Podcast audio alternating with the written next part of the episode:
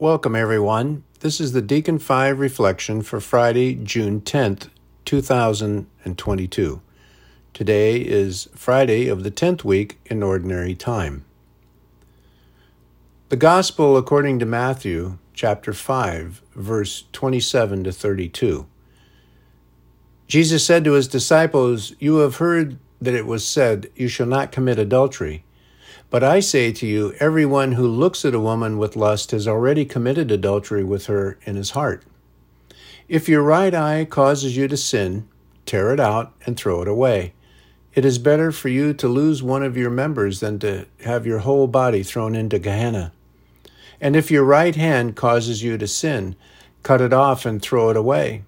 It is better for you to lose one of your members than to have your whole body go into Gehenna.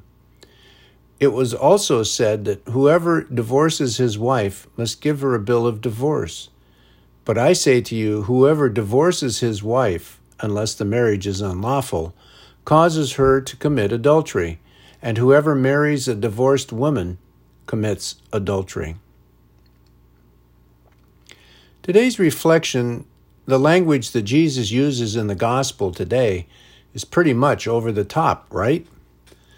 If we look deeper into the scripture and break it down, we realize it isn't a literal command, but rather a symbolic statement commanding us to avoid sin with great zeal.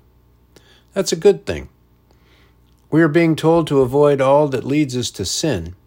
The eye can be understood as a window to our soul where our thoughts and desires reside. The hand can be seen as a symbol of our actions. So we are called to eliminate every thought, affection, desire, or action that leads us to sin. The true key to understanding the passage is to allow us to be affected by the powerful language that Jesus uses.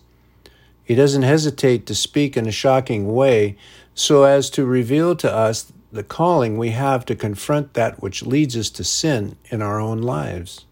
Pluck it out. Cut it off, he says. In other words, eliminate your sin and all that leads you to sin in a definitive way. The eye and the hand are not sinful in and of themselves, but rather, in this symbolic language, they are spoken of as those things that lead to sin.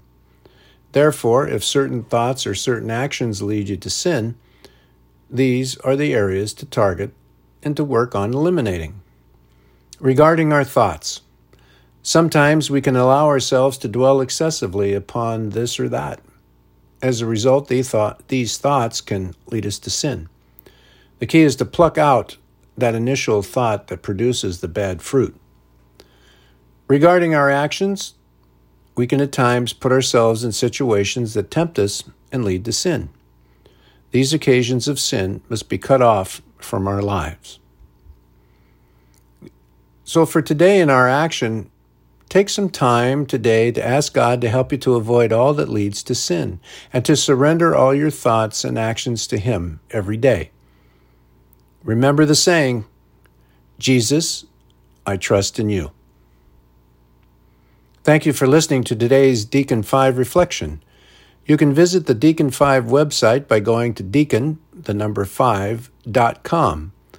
And there you can view all of our daily reflections and you can sign up to receive them in your email Monday through Friday of each week. May God bless you and protect you and your family.